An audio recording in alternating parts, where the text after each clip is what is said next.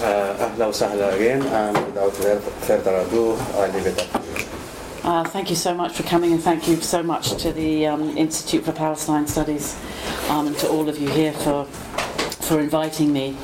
Um, this is a new project that I've just started to work on, um, and just to give you a very basic idea of my general ambition, um, it's to try to understand the way in which the British mandate state and its bureaucracy and its procedures um, and its hierarchies of power um, excluded the Palestinians from, and particularly the Palestinian political leadership, from any possibility um, of um, claiming, claiming their rights politically. So I'm, I'm trying to build an argument that the structure itself um, made it impossible um, uh, that this was that the mandate state was ever a place of political possibility for the Palestinian leadership. So this means that my my work is very detailed, and I'm really going into the um, the fine details of how decisions were made, what kind of procedures were used, how those procedures were used by British colonial officials to um, block Palestinian rights, and con- on the contrary, how that system allowed the Zionist project to grow um, and um, to kind of work in tandem with it. And I'm starting with the Peel Commission because it's such an important moment. Um, and I'm going to read my paper because it's based on a, an article that um, I'm just about to submit, but I'll try not to make it too boring. Um,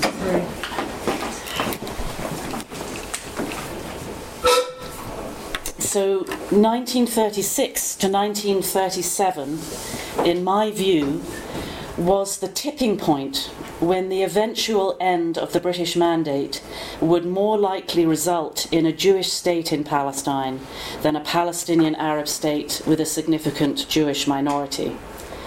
In February and March of 1936, it became clear that attempts by, high, by successive high commissioners in Palestine to establish a shared Jewish Arab parliament had failed when both the House of Lords and the House of Commons attacked the idea in open debate. The hope had been that the parliament would represent the Arab majority and Jewish minority population of Palestine as a single united body in a single united territory. Palestinian leaders who had tried to persuade the British to establish such a par- parliament were shocked, betrayed, and disillusioned by the strength of the opposition to the idea in the British Parliament. Zionist leaders, on the other hand, were overjoyed because they had opposed a parliament, given that the Jews remained a minority in Palestine in 1936, making up only 29% of the total population. By April 1936, the collapse of the Parliament idea, combined with increased Jewish immigration to Palestine, had created the conditions for the Palestinian revolt, which I know everyone in this room knows about widespread revolt against British colonial rule and Jewish settlement. As we know, this revolt lasted until 1939 and led to the imprisonment or exile of most of the Palestinian leadership. In the middle of the revolt, and during a lull in the fighting, a British Royal Commission, later known as the Peel Commission after its chairman Lord Peel, visited Palestine. The final report of the Peel Commission was issued in July 1937. It recommended the partition of Palestine into two states, one Arab and one Jewish. This is a really, I think, a crucial moment in British legislating. Um, in Palestine because it's the first time that an official British body endorses the idea of a Jewish state in Palestine rather than just a Jewish national home, which was a much weaker formulation.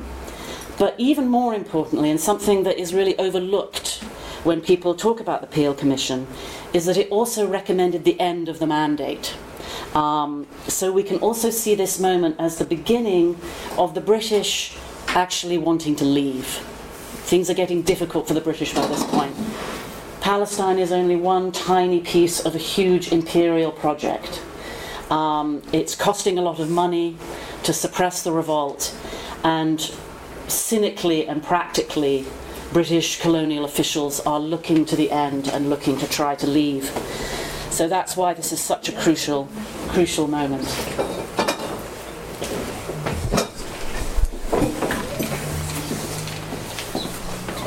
So I have a couple of maps for you here just to give you a sense of these partition maps because another reason why it's so important is that the Peel scheme, which you can see on the left here, was later used in 1947 by the UN body UNSCOP as the model for the big partition resolution of November 1947, which we know the result of.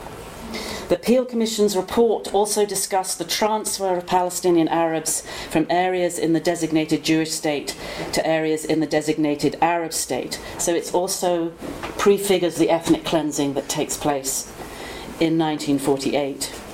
It took 10 more years for the actual partition of Palestine to be realized through the 1948 war and the ethnic cleansing of 750,000 people. Um, but I think it's this moment when the Nakba becomes the most likely end um, to British occupation of Palestine. However, up until now, a crucial source has been missing from the archive that historians are able to draw on when researching the Commission. In March 2017, the British Foreign and Commonwealth Office released thousands of files to the National Archive. Um, and this was part of a general release. I don't know if anyone followed, but in Britain there was a huge fuss about archives released around the uh, Mau Mau rebellion in Kenya. Um, and this, this source that I'm about to talk about was part of the same huge body of released um, documents. Included in this set of releases were the transcripts of the testimony that the Peel Commission heard in secret from January to April 1937. These transcripts are comprised of 531 dense pages. I have read all these pages extremely carefully. And this paper, which I'm also submitting as an article, is meant to provide scholars working on the history of Palestine with an overview of its contents.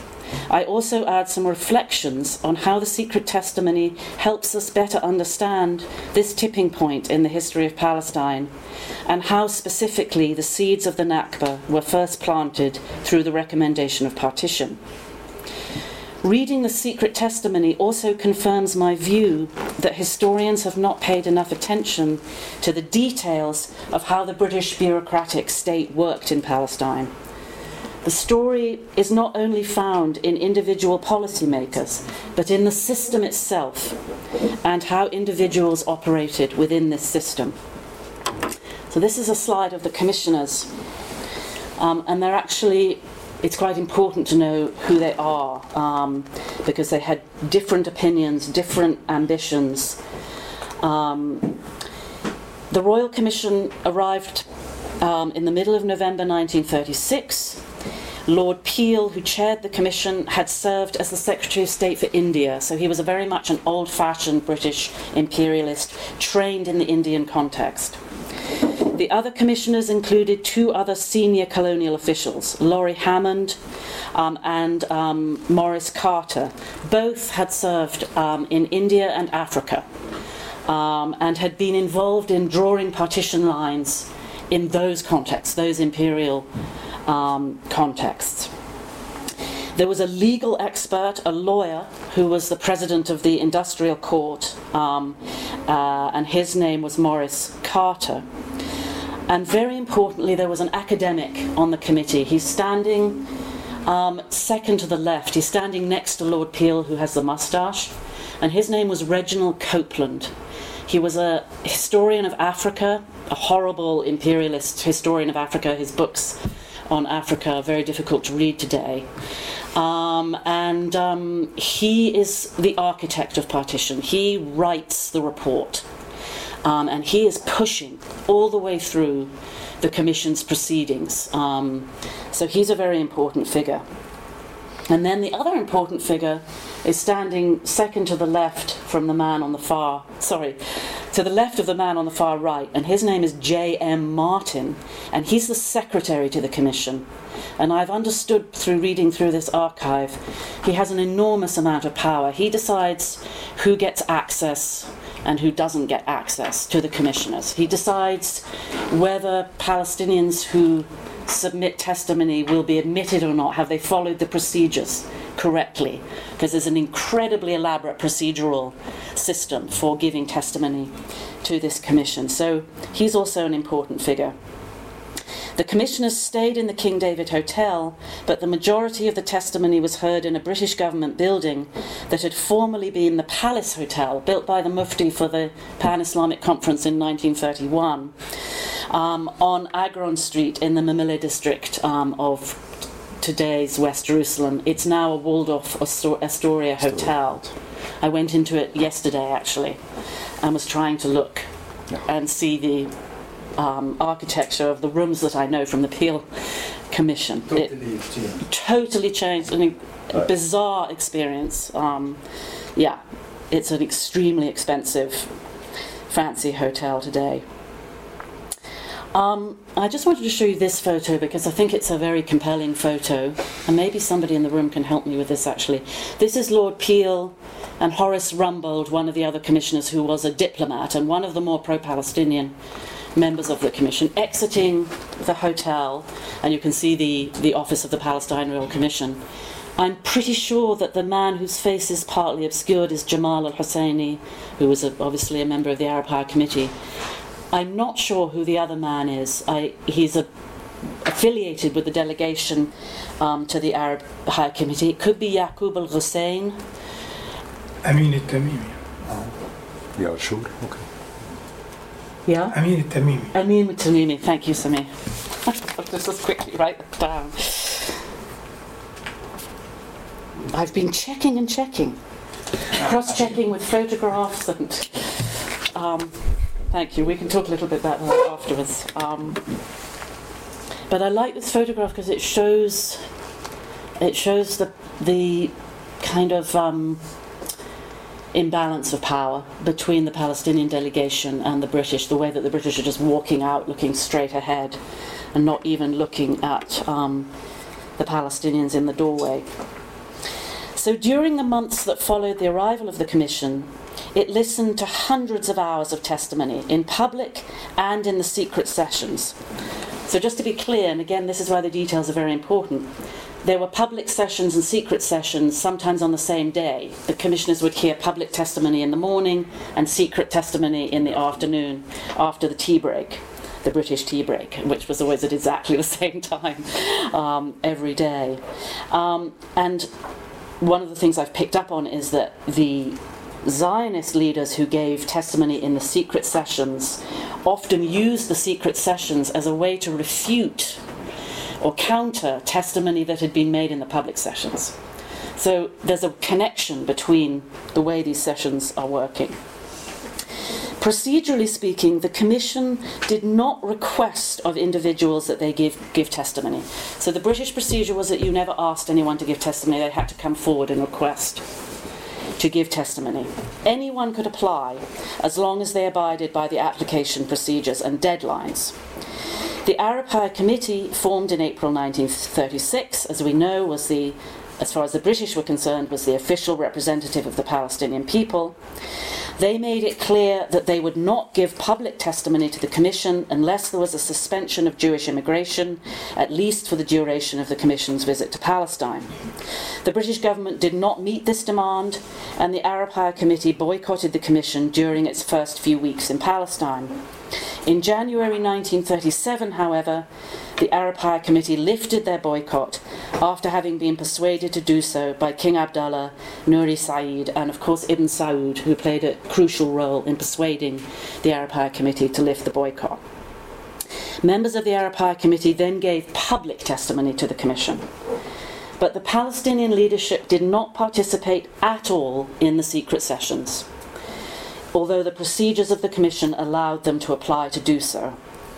By contrast, Zionist leaders and ordinary members of the Yishuv gave copious testimony, both in the public sessions and, more importantly, in the secret sessions. British officials working for the Palestine government at all levels also gave both public and secret testimony, as did Britons living and working in Palestine but not connected to government. Here's the first page of the secret testimony Palestine Royal Commission Minutes of Evidence. It'll be difficult for you to read the names, but there are many British names, but there are also listed there Ben Gurion, Ben Zvi, Arthur Ruppin, who had been director of the Jewish Agency, Moshe Chertok. Um, Weizmann gives testimony, Chaim Weizmann gives testimony three times, lengthy testimony, in the secret session sessions. So I just want to reflect for a moment on the absence of the Palestinian leadership from these sessions. So, as I've said, they set out three clear conditions for their participation in the proceedings of the Commission, and they were really trying to persuade the High Commissioner Arthur Wauchope um, to um, agree to these conditions. I mean, there's a concerted and very um, uh, detailed campaign going on behind the scenes. Um, stopping Jew- Jewish immigration to Palestine, stopping the, the sale of land to Jewish colonists, and establishing a parliament. As I've said, none of these demands was agreed to. Nevertheless, they, boycott, they, they dropped their boycott in January 1937 and they gave public testimony.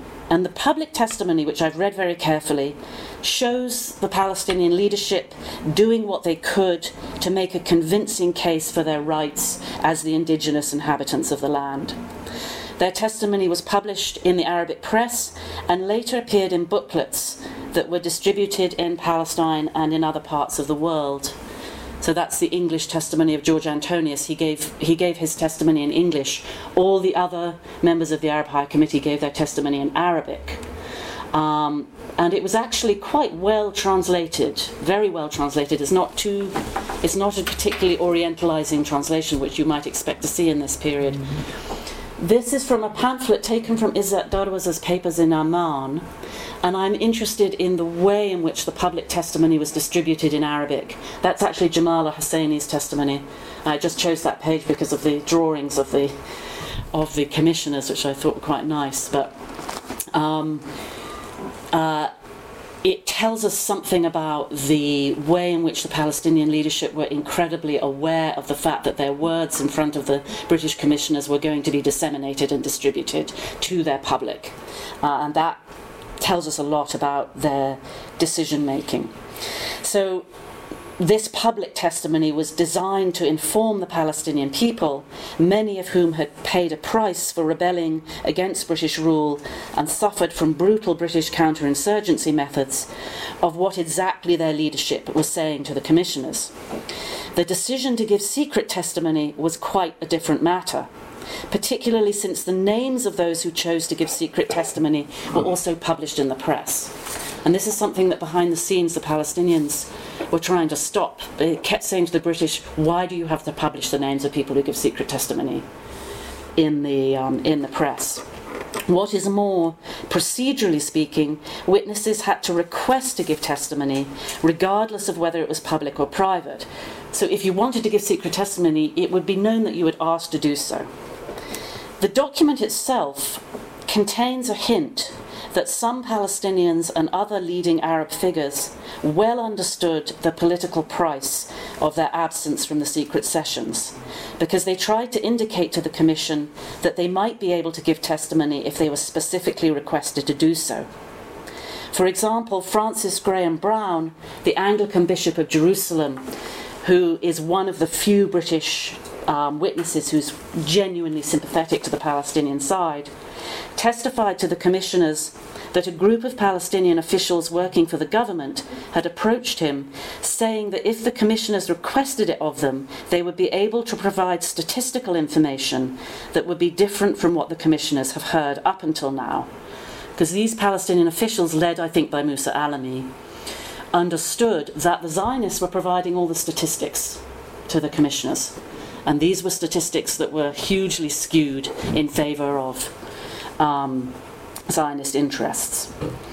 Um, the commissioners denied the request on the basis of the procedural rule that they could not request evidence from people who had not, not come forward to give testimony.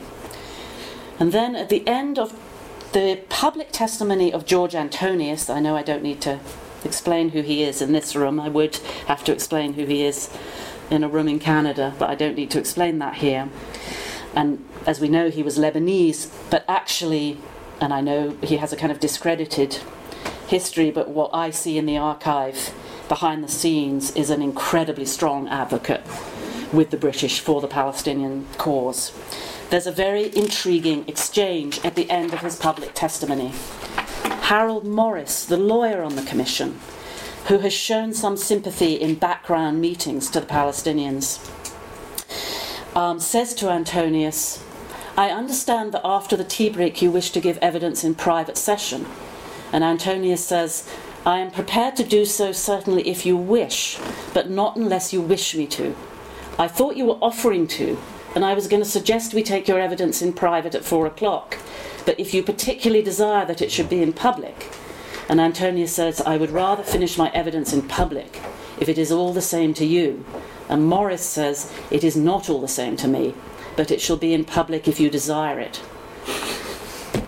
So this is happening in a public session. So Antonius is being put on the spot, basically, in this public session. Um, and the British insistence on these procedural mechanisms are basically shutting him out from the secret sessions. And some of the Brits, people like Coupland, who are very pro Zionist, they know this. They know it. They, it's never said explicitly, but they know that procedure um, can have this effect. So Antonius's and others' reluctance to be seen as volunteering to speak behind closed doors shows how seriously the Palestinians took the public views of their actions. For some Palestinians, giving secret testimony to a British Royal Commission felt like undermining the solidarity of the revolt, a solidarity that was still strong in, early 1937. Others feared the potential reprisals for breaking ranks by giving secret testimony, reprisals that might be directed by Haj Amin al Husseini himself or come from Palestinian rebel leaders operating in the countryside. And I think it's very important to understand, and I know there are people in this room who understand this better than I do, that the Palestinian leadership were much more directly accountable to their public than the Zionist leaders were to the Yishuv. The Yishuv is not really a public, it's a kind of set of committees. But the Palestinian leadership are having to deal with a huge public and a huge public sphere. In 1937, there were roughly 1.1 million Palestinians, but only 325,000 Jews living in Palestine. And as we know, the Palestinian public sphere in 1937 was alive with nationalist newspapers, rallies, strike committees, prisoner declarations, and rebel fighters. To choose to give secret testimony in this atmosphere was close to impossible. And I just wanted to show you an example. I'm not going to go into this in much depth because I don't have enough time. But one of the aspects of the public sphere were the declarations that were coming out of Sarafand prison from many of the leading figures who had been arrested, like Ajaj Nuwayhid and Akram Zaita. Um, Auni Hadi um, actually was also in prison at this time. So was Izzat Darwaza. Um, and this is just one example of a public statement um, that was made about comments Jamal al Husseini made to the British press in the summer of 1936, where he basically said, um, to the British press, don't worry about this revolt. It's just led by ignorant people who don't understand politics. Um, yeah. And um, the letter is actually a be- it's a beautiful letter, and it's it's extremely respectful. But it basically says this is an appalling way to characterize the sacrifices of um, of the of the revolutionaries. This is from the Institute for Palestine Studies in um, in Beirut. Um, so this is the kind of thing that the leadership was um, dealing with. With this in mind, it's easy to understand why the Palestinian public testimony comes across as a series of almost ceremonial claims for national rights intended for public consumption, rather than as a direct engagement with the Commission on its own terms.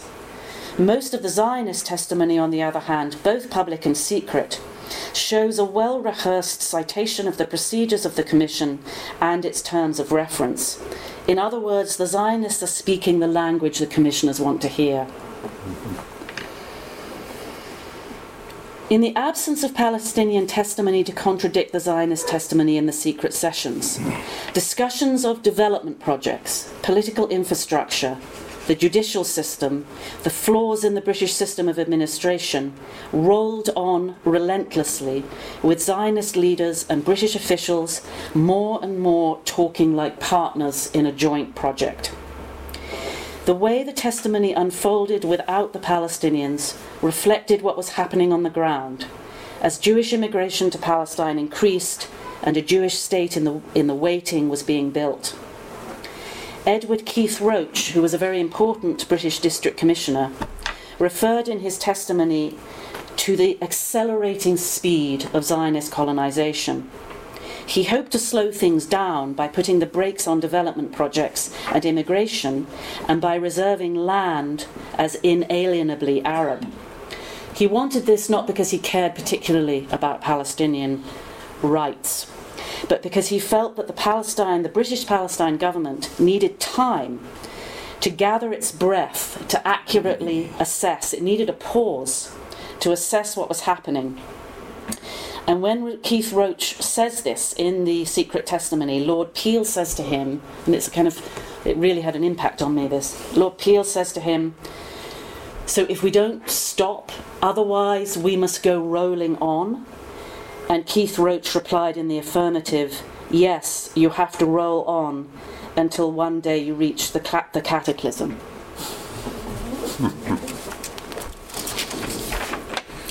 Of course, the close working relationship between Zionists and British officials that can be seen clearly in the discussions in the secret testimony had a long prehistory.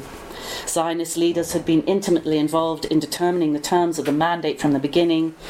We know from the work of James Renton, Sahar Huneidi, John McTague, how closely Weizmann and Nahum Sokolow, for example, worked with British officials and politicians to draw the Balfour Declaration and the Articles of the Mandate for Palestine.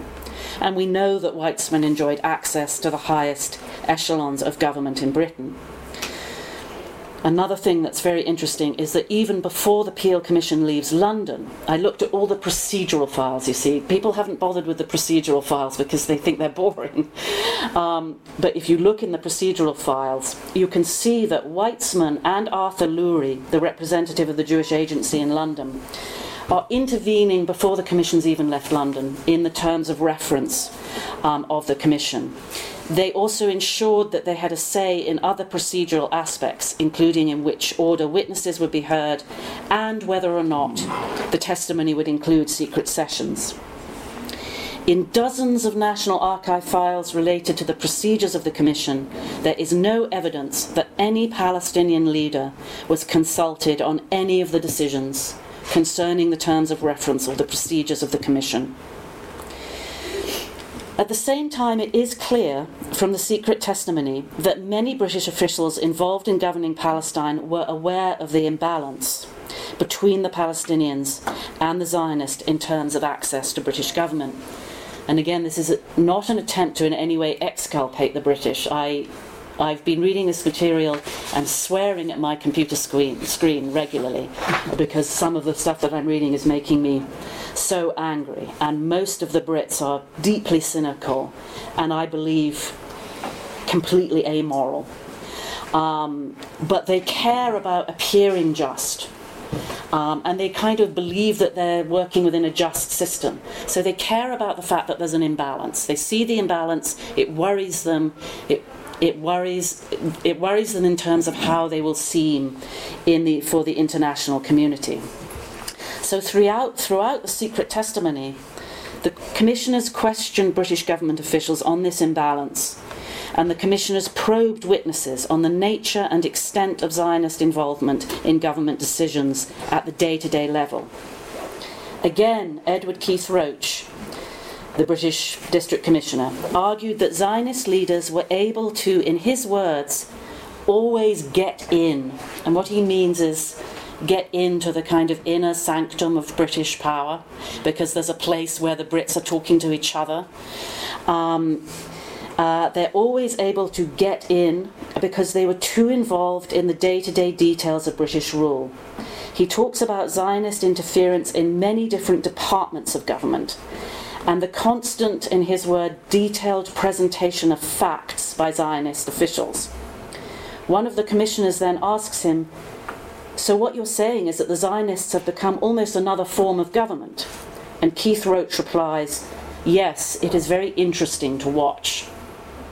By the end of his testimony, Keith Roach's solution was that the Jewish agency, agency should be allowed to consult government only on questions of principle and on no detail at all.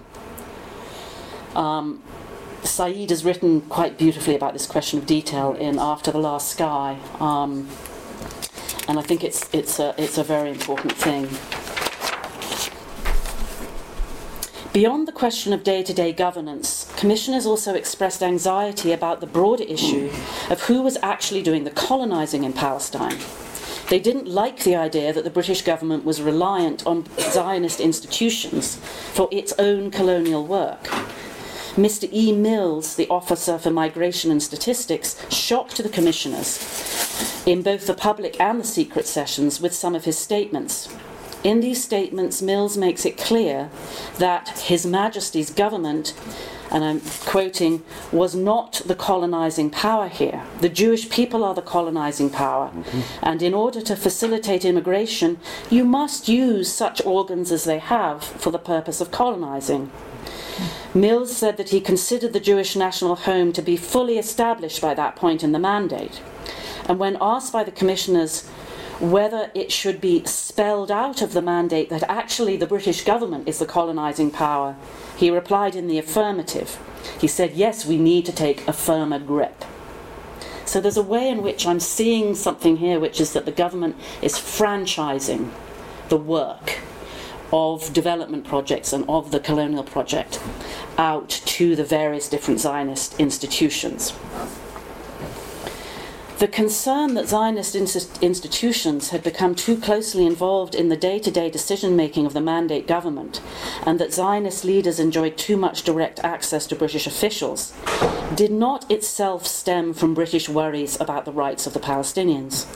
In fact, commissioners blamed the Palestinian leadership for this state of affairs, frequently citing the fact that the Palestinians had made a grave error by refusing to participate in the elections for a legislative council in 1923.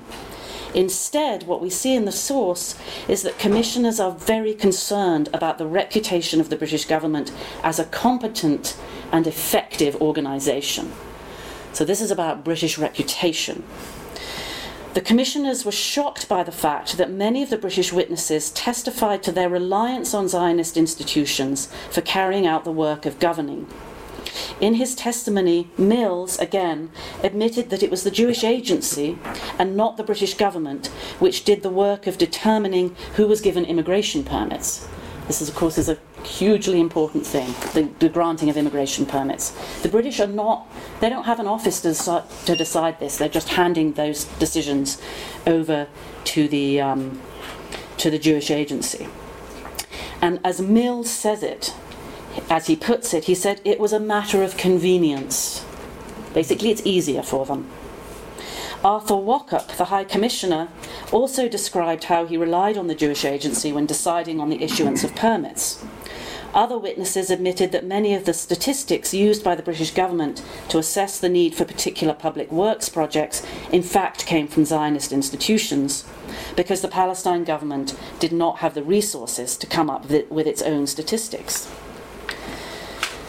Most development projects were also being carried out by Zionist businesses. Many of you will know the work of Jacob Norris. I think he's done excellent work on this. And he's shown how most development projects in Palestine during the Mandate were carried out by Zionist institutions or Zionist individuals with British support, including, of course, the big development projects like building the electricity grid, extracting potash from the Dead Sea, and draining the swamps in the Hule Valley. Norris has shown that development was the engine that drew the mandate forward, and that development was the sphere in which Zionist leaders and British officials cooperated most closely. And he's also shown conversely that Palestinian t- attempts to win concessions from the British um, for these projects were being systematically denied. And in fact, Fuad Saba, in the public testimony, um, and, as you know, he was an economist. He actually gives beautiful public testimony, and he says to the British at the end of his testimony, Go and look at your own concession files. There are so many bids from Palestinian businesses, and they're denied every single time. Um, so the commissioners ask development is living and breathing in the secret testimony. And Zionist witnesses are bringing in detailed descriptions of development plans into the room, often with accompanying maps and diagrams. So they're coming in and they're saying things like, We've heard that you want to develop the Hule Valley. We've already got a plan for that. Um, and in fact, we can also pay for it. So you won't even have to pay for it. Um, we can just take that off your hands, but all you need to do is give us the permit. The Zionists are never asking for rights um, they're they're basically deep into the kind of sphere of sphere of development with the British. The notion that the work of governing and developing the country was being franchised out to Zionist organisations really worried the British. There was a sense that there was a malaise, even a laziness, at the heart of the British government in Palestine, and that it was inefficient and too reliant on, on the Zionists. Towards the end of the secret sessions, terminating the mandate and imposing partition becomes a way of solving this problem. The British are always looking to solve problems, it's all kind of internal logic. So, this brings us to the question of partition in the last part of my talk.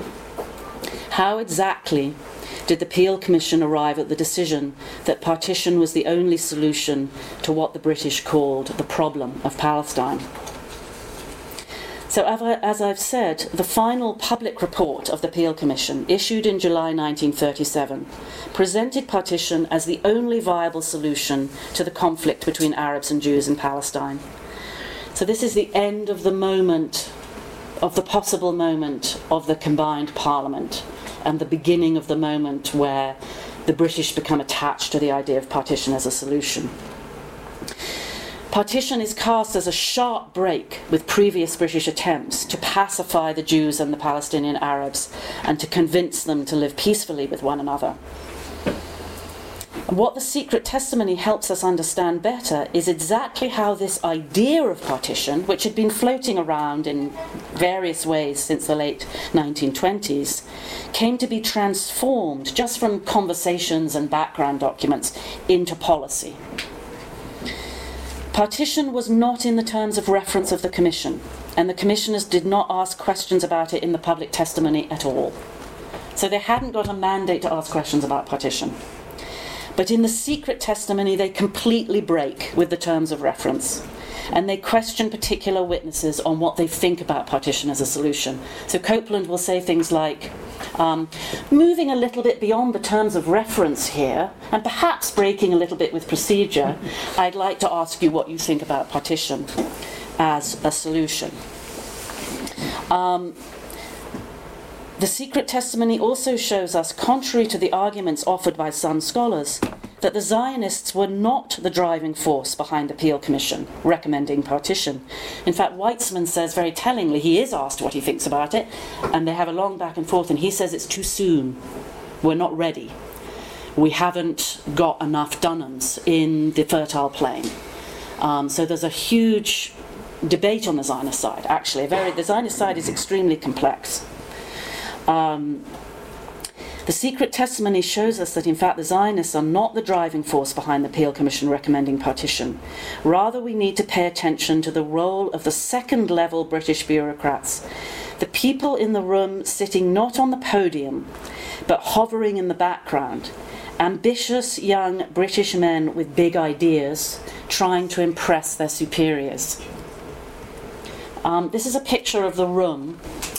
The one on the left is the opening ceremony, um, and you can see, I think that's Lord Peel um, making the opening remarks. And then the one on the right is the only photograph I can find of an actual session. That's a public session. It's the public session of Weizmann.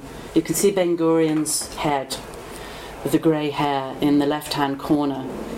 So if you just look at this picture and you look at the kind of row in the front of people sitting looking at the podium, the kind of people I'm talking about who I think played an incredibly important role, and I know this isn't very glamorous, but it's how it worked, um, are sitting in that front row. We don't have photographs of these men because they weren't important enough to have official photographs. But there's one second level British official named Andrew Harris. He served as Officer for Irrigation and Development in the British government, and he could well be the back of one of those heads in the front row. Um, the secret testimony shows us but that by the time the Peel Commission was underway, Harris had become, begun working hard to support the drastic solution of partition. It was Harris, not the Zionist, who actually brought the detailed plans for partition into the room and who advocated for it most strongly. His command of on the ground facts, his technical training and expertise made his testimony particularly compelling. Here, after all, was a young, ambitious British public servant, undertaking the hard work of providing the Commission with the evidence that was detailed and comprehensive enough to give the idea of partition the momentum needed to become policy. The Commissioners interrogated Harris, harshly interrogated him on the details of partition, with an intensity not present in any of the other discussions. In other words, it's during the final Harris testimony that partition is vetted, because according to the procedures, anything that's going to become a serious policy needs to be vetted. The higher ups, the Secretary of State for the colonies, is not going to look at anything that hasn't been vetted at a lower level. Um, and again, this is why I'm really trying to understand the fact that British colonial rule was a system with its own internal logic, and for the men within that system to reach a point of decision, there had to be a series of detailed steps. Um, and trying to understand this system and how it came together with the British military, because of course at the bottom of all of this is military power. None of this means anything without British tanks and guns. Um, the, the, the bureaucratic system and the tanks and the guns are working in tandem with one another, switching back and forth um, according to the need of the moment. So the commissioners launched straight into questioning Harris about partition in a manner that suggests careful advance preparation. They also refer to a lengthy document that Harris had pre circulated. In addition, there are hints that substantive discussions had taken place in the room before, uh, before people had actually got into the room. And here is where we see Coupland, the academic on the commission, really prompting Harris. He keeps saying things like, In private conversations with you, I gather you formed views about, um, or maybe you have a map, and then Harris produces a map and they have very, very detailed discussions about um, questions such as the status of Haifa, the linking of the Arab state to the Transjordanian state, whether the Jews would be allowed an army, whether that army would include aircraft, the status of ports and rivers and large orange groves, the future of the Rutenberg electricity works, how customs would work, how much the whole thing would cost, and so on. Harris also does something very clever. He's, he's quite pro Zionist, Harris, and he, he does something very clever. He presents it as also being the best solution for the Arabs. He says the Arabs won't accept anything except independence. This gives them independence, this gives them an independent state in the part of Palestine that they would be allotted under the partition plan. And Coupland says things to him like, but do we have any evidence that the Arabs would support this? And Harris says, well, at dinner the other day with the mayor of Jerusalem, I brought the idea up, and he seemed to think it was not a bad idea at all. Um, so that kind of informal um, stuff is brought into the room, and that counts as the Arab um, position. And basically, Harris comes in with this very strong me- recommendation. He says, Personally, I can see no possibility of any peaceful settlement under the present system. Partition, and I quote, is a nettle, a thorn that has to be grasped, and the sooner it's grasped, the better. But most importantly, Harris also says that partition will solve the inefficiency and malaise at the heart of the British government in Palestine. Again, Coupland prompts him to expand. Coupland says, in private conversations with you, I gathered you have formed views about the over centralisation and inefficiency of the British government in this country. But that problem, like others, would be solved by this drastic proposal which you have put before us. And Harris replies, Quite there would be no government to decentralise, no government to reform. Because, of course, partition, as I've said, means the end of the mandate. So the secret testimony shows that there was a strong, cynical, and pragmatic reason for recommending partition for the British. It meant that the incompetent and over centralised Palestine government did not have to be reformed, because in Harris's view, there would be no government to reform. Um, so, as I said at the beginning, this is the first concrete sign that the British are looking to get out um, of something that was being mismanaged. And of course, it's only 10 years later, in the spring of 1947, that the first British soldiers starting board, boarded ships for home. So, just one minute of conclusion. A decisive moment in the Palestinians' unfolding disaster was when the Peel Commission endorsed the establishment of a Jewish state in Palestine by recommending partition. Of course, partition didn't actually happen at that moment of 1937. The British White Paper of 1939 rejected partition and called for an Arab state to be established in all of Palestine after 10 years. But the fact that the Palestinian leadership was weakened by imprisonment and exile as a result of brutal British measures to suppress the revolt meant that they were not in a position to take up the opportunity in 1939 when British interests and Palestinian interests were suddenly aligned because of looming war in Europe. In addition, any trust and confidence that the Palestinian leadership might once have had in British commitments was completely gone by 1939. In short, the White Paper came too late. What followed was, in effect, an absence of British policy. The British stuck to the White Paper because it was the most recent policy position on Palestine and because British officials believed that it served to appease the Muslim population in India. But the idea of partition and the partition maps were there, always in the background. And in early 1947, the British announced they were washing their hands of the Palestine problem and handing it over to the newly formed United Nations. And we know that the map that came out of that, as we've said, was based on the Peel um, map. Following that vote, war broke out in Palestine and the fight for partition moved from the halls of the UN to the battlefield. It had been just 10 years since the Peel Commission first recommended partition, yet so much had changed.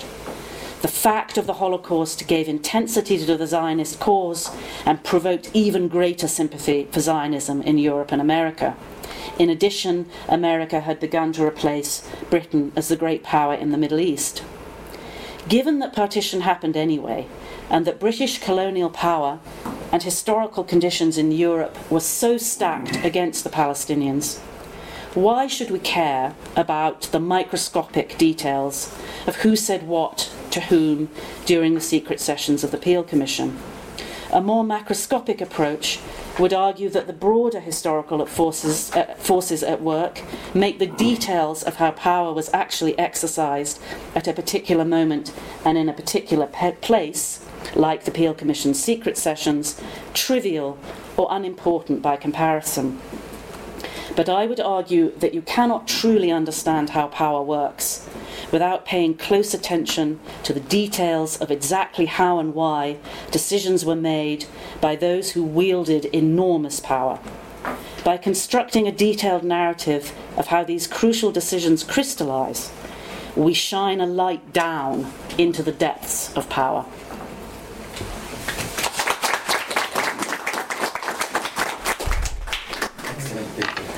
Thank you very much. This is beyond great.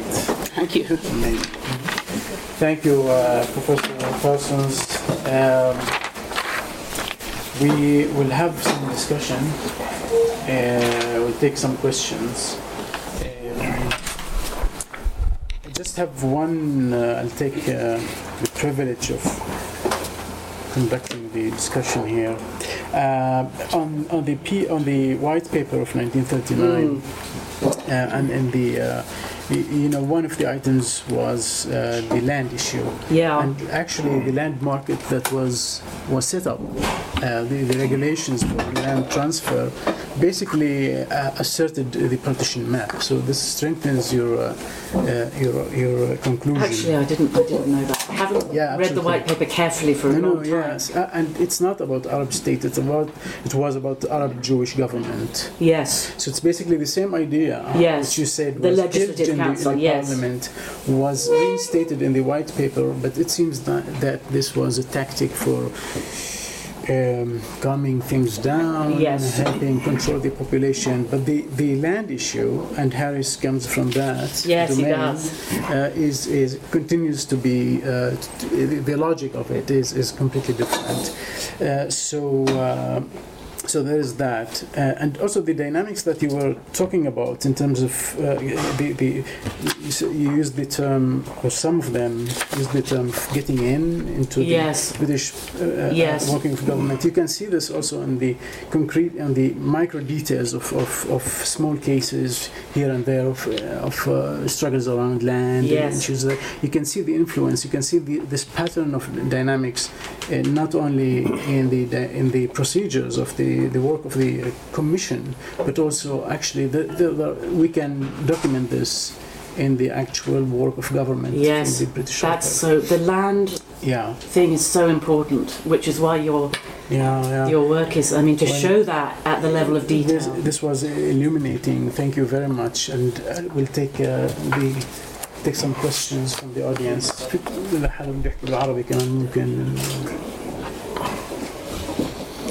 I was uh, تفضل reading, reading the. معلش نحكي الاسماء إن شاء الله. Uh, no, I can talk. That's fine. Uh, um, I read the testimonies made by the artists. Yes. My name is Walid Salim, so Yes. I'm, I'm doing research about that. Yes. Uh, the testimonies were published by Dr. uh, Yahya Jabir from Al Najah University. Did you saw them? This is this is kind of another resource. Yes. I And- think I, I, I- will check. Published by Dr. Hisham Aburmele, so he was the man who, who um, published them. So he was speaking about uh, when he uh, uh, looked to the testimony made by Jamal al Husseini Yes. And the other one by Awni Abdel Hadi. Yes. You will see both of them are talking about mandate over the mandate. So the British mandate is the Yes. you know is doing the practical work Yes. while the decisions are made by Zionism. Yes. So The mandate over the so mandate, this yes. confirms what you said. So Yes. yeah, yeah, and No, they are. And actually, it's right. So that's it. This is my I would love to talk to you more about your, your work on that public testimony. It's very interesting, the public testimony, isn't it? yes. it is. And actually, they're really, you can see that they see exactly the way the British have Yeah. manipulated things. Read read Awni Abdel Hadi for instance Yeah. testimony. His testimony is great. You will see how much it is something extraordinary how he presented the uh, the question of the mandate over the mandate Yes. and the role of Zionist movement. I will. I will read that more carefully. Can I ask you? Do you know anything about the trans? uh, The translator is is that is it Tanus? Because the, uh, I have no idea, but the testimonies were published in An Nafir. That's right. I have that. I have the testimonies in An Nafir. Nafir. An Nafir.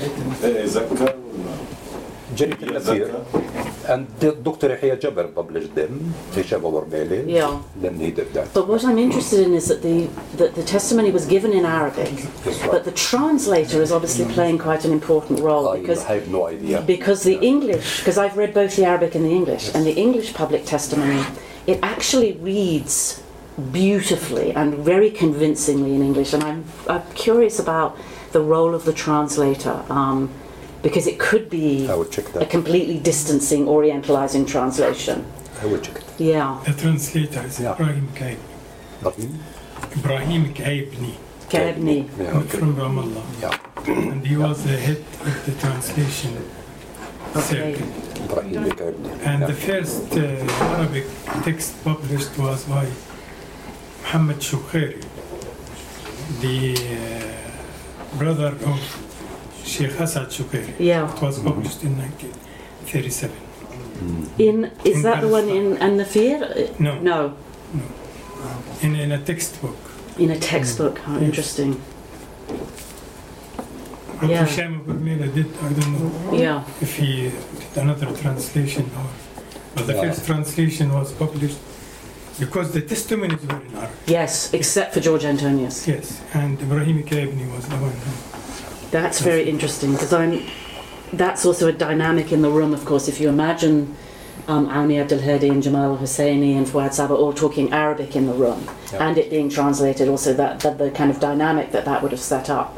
Was it simultaneous translation? I, it was simultaneous translation, yes. And it read? Well, the, the, the published British, thank you so much. The, the published British versions of the testimony just read as a Q&A transcript. So it's been later kind of compiled. But it was, yes, it was simultaneous translation. Because occasionally the British commissioners refer to the translator and say things like, you know, um, I'm not sure that the translator seems to have added sentences here. So I feel like the translator is also quite an important figure. Yes, he was. I'm working fairly, probably closely with the Arab High Committee, and but this is extremely helpful. Didn't the transcript have mentioned who the translator is? It says, um, it does say at the top of some of them, um, and I think it is Ibrahim Kaabani. Um, Okay. Kaibni, but Kaibni, yeah. I, w- I could, if I, if I could go to my sources, I'd be able to find it. Um, but I can't remember the name that is cited occasionally in the in the transcripts. It's not always there, but I don't think it is that name. But anyway, I'll. I'll check. Ah, I read the Peel Commission's report. And in one notice, you can see the, what I say, discriminatory uh, description of Jews and Arabs. Yes. You see it very clearly. Yes, absolutely. How the discrimination. One sentence that uh, I took notice, there is one sentence calling that the Arab Fallahin needs mental training. Yeah, there's a, so much of this. Yeah. mental training. Yes.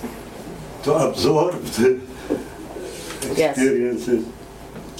And there is another sentence that reads like this that this partition will solve this big problem of Jews in Europe, mm-hmm. and the Jews and the whole world, the Western world, will thank the Palestinians if they help in this solution of the problem. The sentence was put there. Yes. So by this, I mean, Yeah. I mean, even, let's say, all the Palestinians went and put witnesses and gave them. The Zionist movement was in tandem with the, within the British Imperial Yes. uh, strategic uh, Yes. movement. Yes. Yes, because Yes, it was in tandem. it was Tandem's a very tandem. good way to put so it. the Zionist uh, leaders were working within that uh, uh, order, within taking advantage of Absolutely. Uh, so they, these, yani, they were working not outside the box. Yes. They were working inside, They were in, they were inside the box, inside the box. but they were. Thank you. I But agree. they took very good uh, advantage of it. they did. Very good advantage. And some of our leaders, they did not understand, it seems, what was as usual, yani, what was. But that's partly because I think that you, you hit on some absolutely key questions. First of all, the question of the racism in the report and also in the secret sessions. It is full of 1930s British imperial racism. And one of the things that I've written about in the article, which I didn't have time to go in here, is the, the, it's also full of an, a very nasty anti-Semitism towards Yes. the Jews, particularly when the Brits are talking with each other alone. And one of the things I'm trying to understand is how the anti Semitism and the anti Arab racism are working differently. Because the anti Arab racism is very paternalistic. In fact, the Brits like the Arabs more than they like the Jews. That comes up quite clearly, but it's a kind of paternalistic liking. And I think that's m- incredibly dangerous and disempowers the Palestinians even more. They don't particularly, I mean, I'm talking in general terms, there's a lot of hostility towards the Jews, a lot of nasty anti Semitism, but it doesn't stop them working with them. Um, and that's something that I think it's very important to open up because a lot of scholarship on the Israeli right claims that because some of the Brits were anti Semitic, they were not working with the Jews. But in fact, the two were able to sit side by side. You have these anti Semitic British officials who are, it, you know, that those kind of vague racist feelings which they express to each other around the dinner table, they're not really being brought into the room when they're discussing a development project or mapping a land sale. Sure. Um, but because of the paternalism, the Palestinians are never let in the room to discuss the development project because they're not considered to be capable partners. I mean, I'm talking in general terms. There are some British who do, of course. You know, there's, there is respect, and those people stand out, I can tell you. No, because I have a question. But before that, you reminded me, there is a book uh, uh, written by the, uh, head, the head of office of Ben Gurion. Yeah, He was a practical one, yeah, and he said this sentence.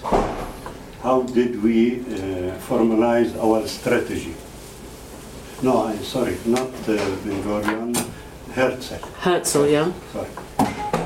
This man was his secretary.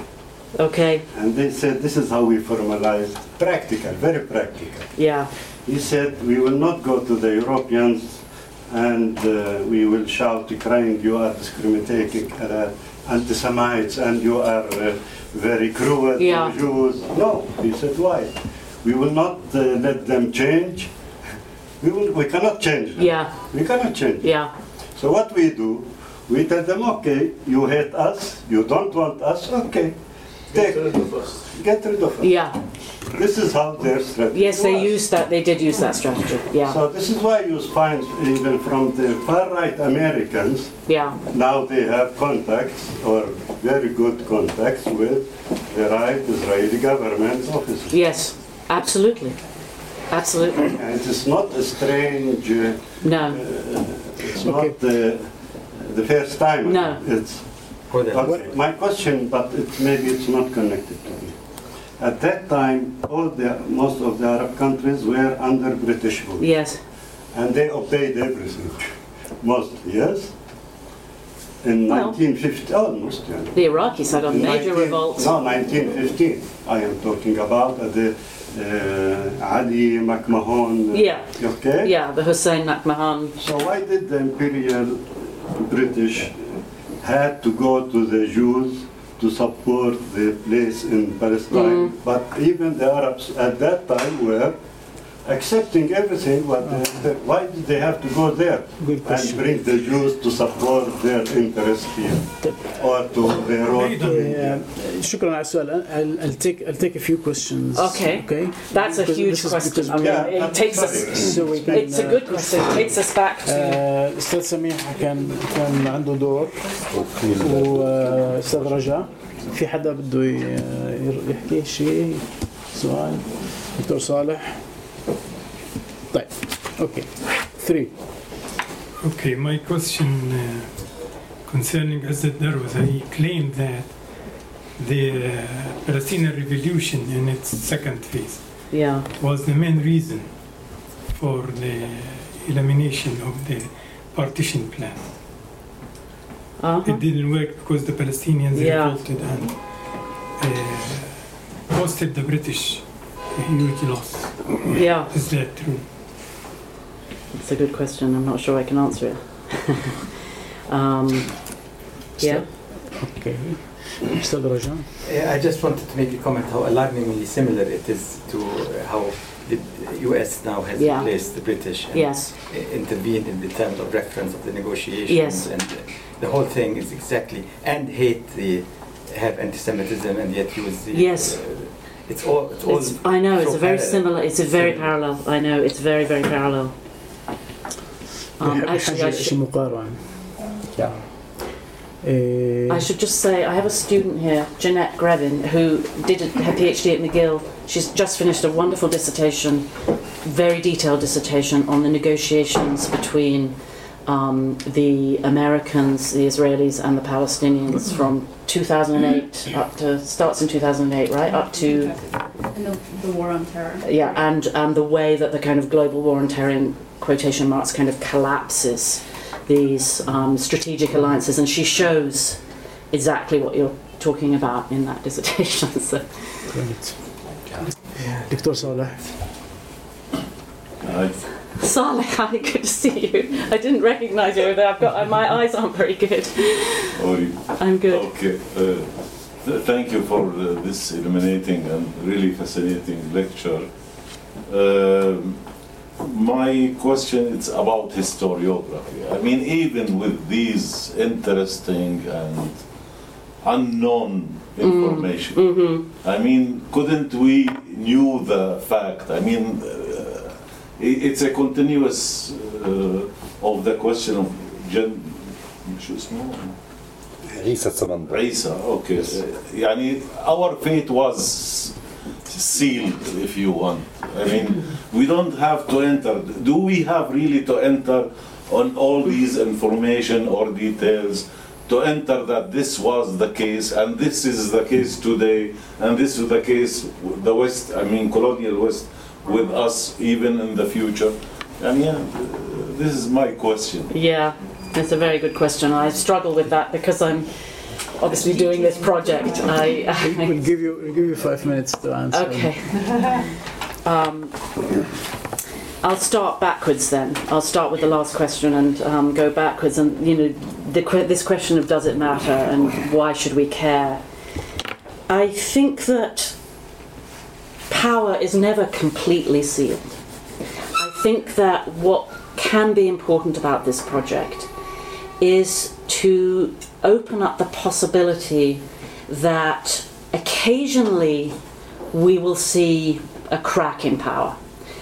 Or rather, that, to put it more clearly, um, the Palestinians, like many other colonized people, were definitely hugely disempowered, right? Um, compared to the Zionists. There's no question about that. But they were hugely disempowered vis a vis the British.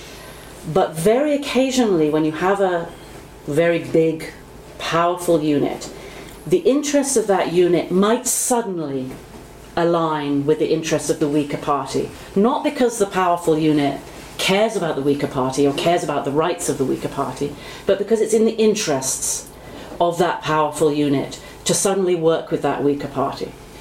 If that weaker party has never participated in the process, this is just one argument, it's not there as a potential ally. There's nothing to turn to. I think, I mean, and uh, you know, again, I'm not sure if I really believe this. It's, it's kind of one stream in my mind.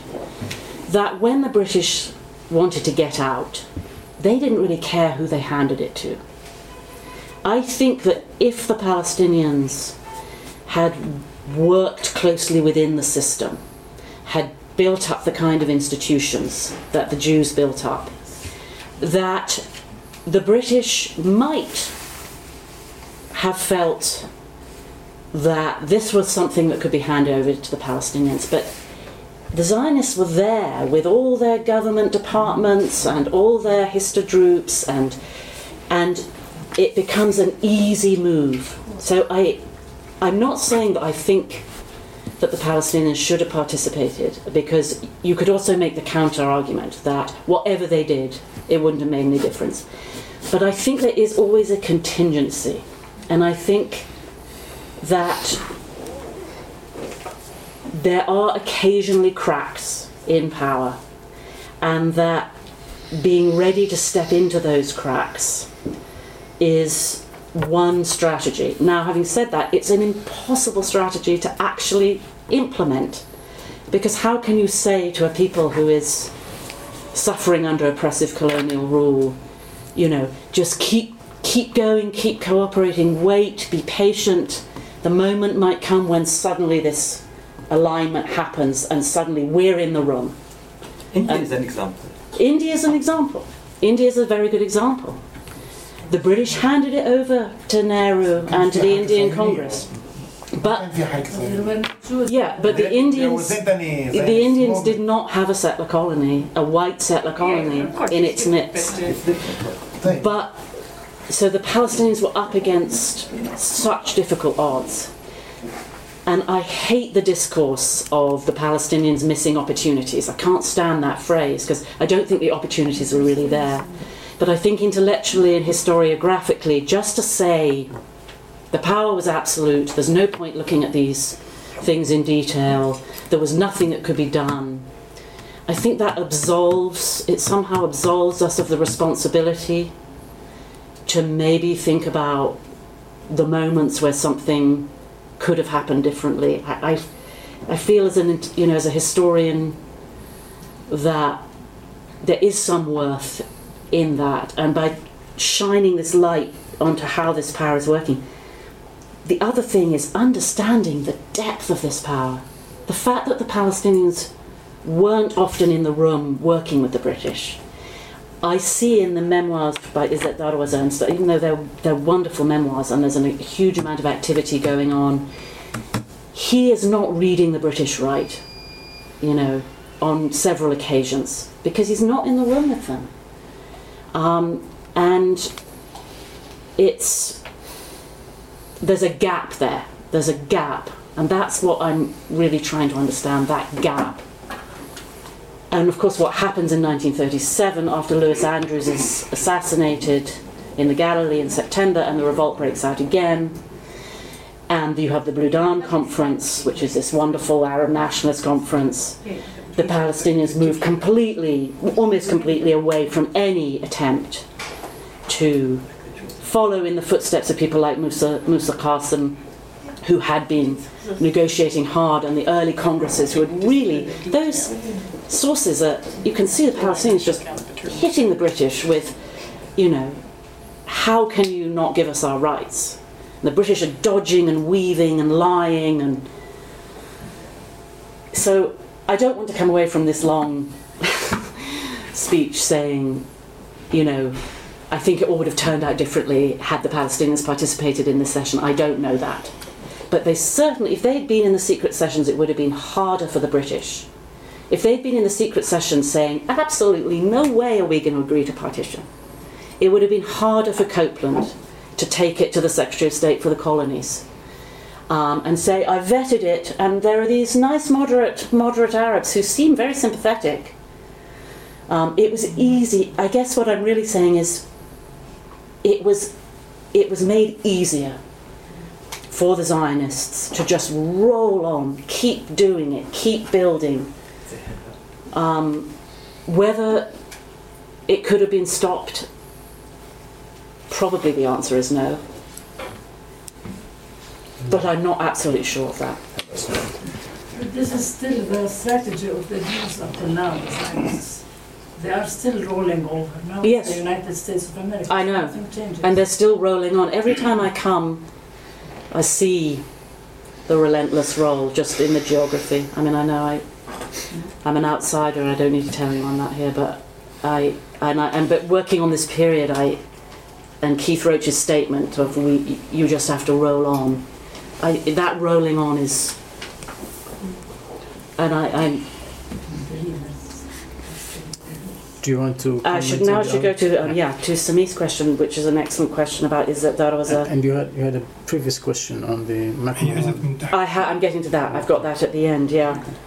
Um, I don't know. What do you think, Sami? I mean, I, I think the British were. I think, and again, this is a, in a way counters. You know, is the other side of my argument of the argument I was just making to Saleh.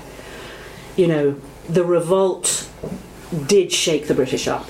because they had to spend so much money on it. They had to bring in 20,000 troops to crush the revolt. It was a huge um, commitment of resources at a time when they couldn't afford it. There was a financial crisis in Britain. The British public was very much against British military involvement in Palestine. I think the British, you know, they wanted to get out. And I think, you know, some of the more pro Arab British officials, people like Arthur Wauchope, Keith Roach himself, these are not pro Palestinian in the sense that we think of it today, they were British imperial officials. But they would have preferred to hand it over to the Palestinians, given, you know, the choice. Um, and I think that the partition plan um, for them was became something that was totally unworkable, given the scale of the revolt. So that's an argument for armed resistance. You know, in fact, is it the revolt that was the only thing that, in fact, swayed the British to recommend the white paper?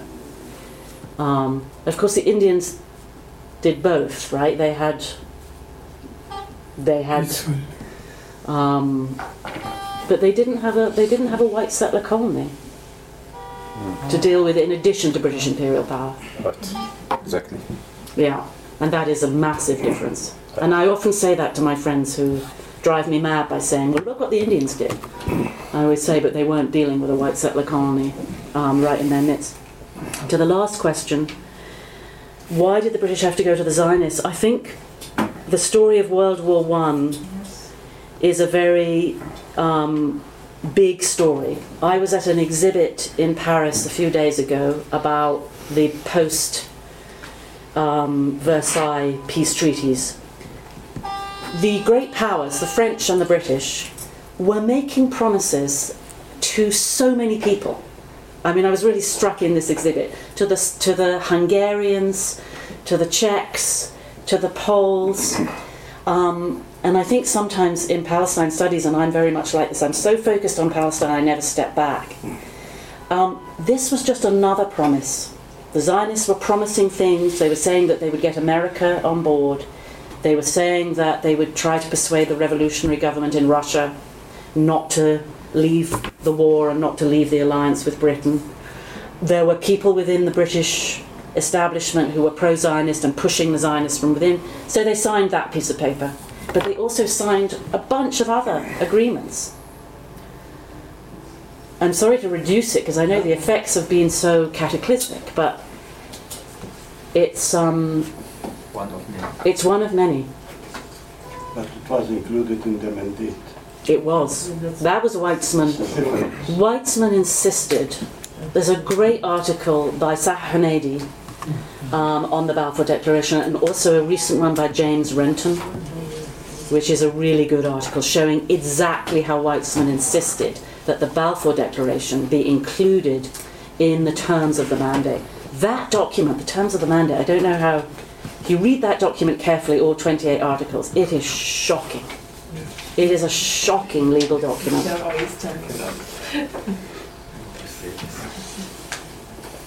I assign it in my classes so the students can see. All you have to do is assign it and they see it. Uh, Ustad Walid? Yeah, now I, uh, uh, if I may, I have a short comment and a question. Uh, the short comment is relevant to what uh, Professor Saleh said. Uh, I think the, uh, there is a good term used by uh, Bahjat Qurani, an Egyptian professor, Yeah. uh, which is the word uh, intermestics. So intermestics is about international domestic. Okay. And you know, and the con- connection between both. When it comes to Palestine, as you rightly said, different than India, we have settler colonial projects. Yes. So it's not only like you know British colonialism. Here we have settler colonialism. And settler colonialism was supported not only by the Jewish philanthropists, um, but it, it was also by the Templars in Haifa. Yeah. Yeah. The, they are Germans. Yes. Uh, the Americans, the first American consul who came to Jerusalem, uh, arrived at uh, Jaffa airport with a dove in his. Um, Jaffa uh, uh, yeah, exactly. Which airport? Seaport. Seaport. Seaport, sorry. Jaffa seaport. So with uh, with the do- dove in his uh, uh, in his uh, shoulder. And uh, then he became a Jew later on. Yes. And um, when you go to Ertas, for instance, close to Bethlehem, it was one of these settlements that he created, or, or the Americans created at uh, uh, so and so. And then you have the promise made by uh, by France, Mr. Cambon, Yes. six months before Balfour Declaration. Yes. Then Balfour Declaration came, and you know all this story, all, all this article of uh, Herbert Samuel, 1915. Yes. And I will not go back to history. There are a lot of other historical evidence on Yes. this that can be mentioned. But in anyway, there's, this is the point. I think I made, I made the point. Yes. It's about intermestics Yeah. and how Thank they you. played a role in Palestine different than India or any other Yeah. place in, in, in Yeah, world. thank you. I will. I will. My I actually don't know that term. I will look it up. Yes, my question is about when I read the memoirs of Hussein Fakhri Khalidi. Yes. Uh, he has very important point that he mentioned about Arthur Wauchope. Yes. Till Arthur Wauchope, they were speaking about uh, the British policy was about creating in a, a, a Jewish home in Palestine, Jewish national home. Yes. Uh, and then and also convincing the Palestinians to be part of it. Yes. And it seems he was, you know, uh, he was convinced of that. He was convinced that this is possible. Yes. you know, this was the possibility. Yes. The question, if you can elaborate more about the position of Harris. Yes. He was the good, the uh, biggest advocate of the issue of uh, partition. How comes that Harris was able to convince the Peel Commission of that? Yeah. And then to move from this idea of having social engineering of Palestine, having being being a country of both, the Jews are the rulers and the Palestinians will Yeah. be in another position. Yeah. Then you have now Harris is taking the British Yes. position in another direction. How comes? Yes. First of all, thank you very much for the reference. For I haven't read Hussein Fakhri Khalidi's memoirs yet on this topic, and um, that's a very important source. Arthur Wauchope was not a very clever man. He was not a. He was quite oddly sympathetic, but he didn't really understand what he was seeing. You can see that in the um, in the correspondence between him and um, the Secretary of State for the Colonies. I think it's important to understand that Harris is a cog in the machine. So Coupland wants partition for his yeah Coupland is a commissioner he wants partition he has a couple of allies. We all know those of us who are university professors we know how committees work you know. Um, we know that it's often down to the you know um, to the alliances between two or three people on a committee who are able to push something through. This commission is working in the same way. Coupland wants it. There's a couple of other people on the committee who want it. Harris is there to provide the evidence the kind of meat that they need to push this forward and harris believes in it um, along with Lewis Andrews, who was a very odious man. Um, so Lewis Andrews and Harris are both pushing it. I think Harris wants to impress his superiors. Um, the other thing you have to remember about British officials, they're only there for a short time.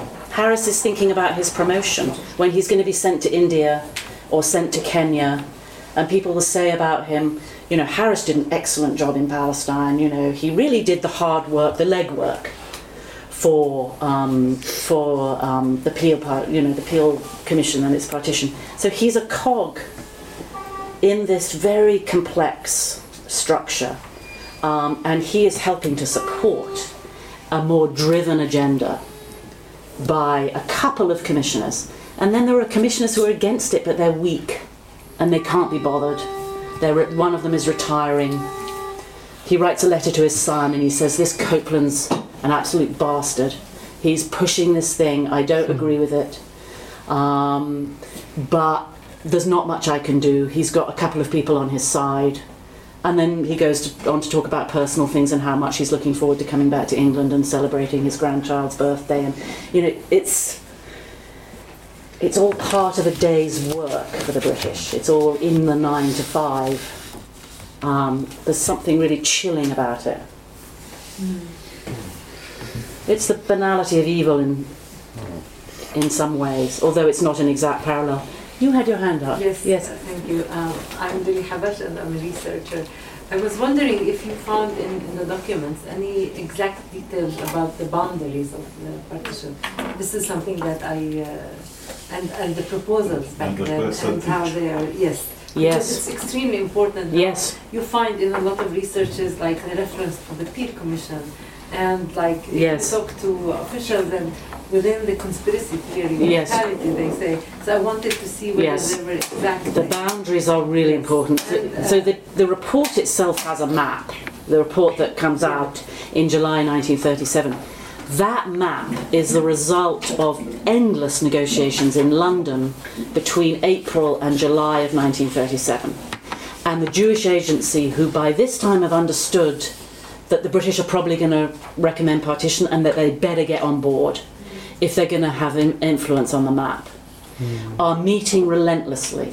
And I'll tell you something really interesting about the map, which I discovered in a talk by Fredrik Meiton in uh, the University of Massachusetts, uh, UMass Amherst, a few weeks ago. It almost exactly maps onto the electricity grid by Pinchas Rutenberg. And in Rutenberg's papers, he has a precursor of the partition map that where you can see that he's marking it according to the electricity grid. He is trying to make sure that the Jewish state has the electricity grid in it. So there's a way in which the development this is why this new work on development by Jacob Norris and by Fredrik Meiton, who's just published a book on the electricity grid. It's a, it's a fascinating book. The development is determining hmm. it, the boundaries. And the Jewish agency ends up with a very sympathetic map, including the Hule Valley, which they fight for. And they fight for it on the basis of the fact that they say they've developed it. Yes. And so, in fact, they end up with much more than the original maps of April. Um, because they've been, but also army officers are consulted, you know, British Army, lots of people are weighing in. It's a, it's a negotiation. Well, thank you very Okay, much. Thank you, very, thank you for your comments.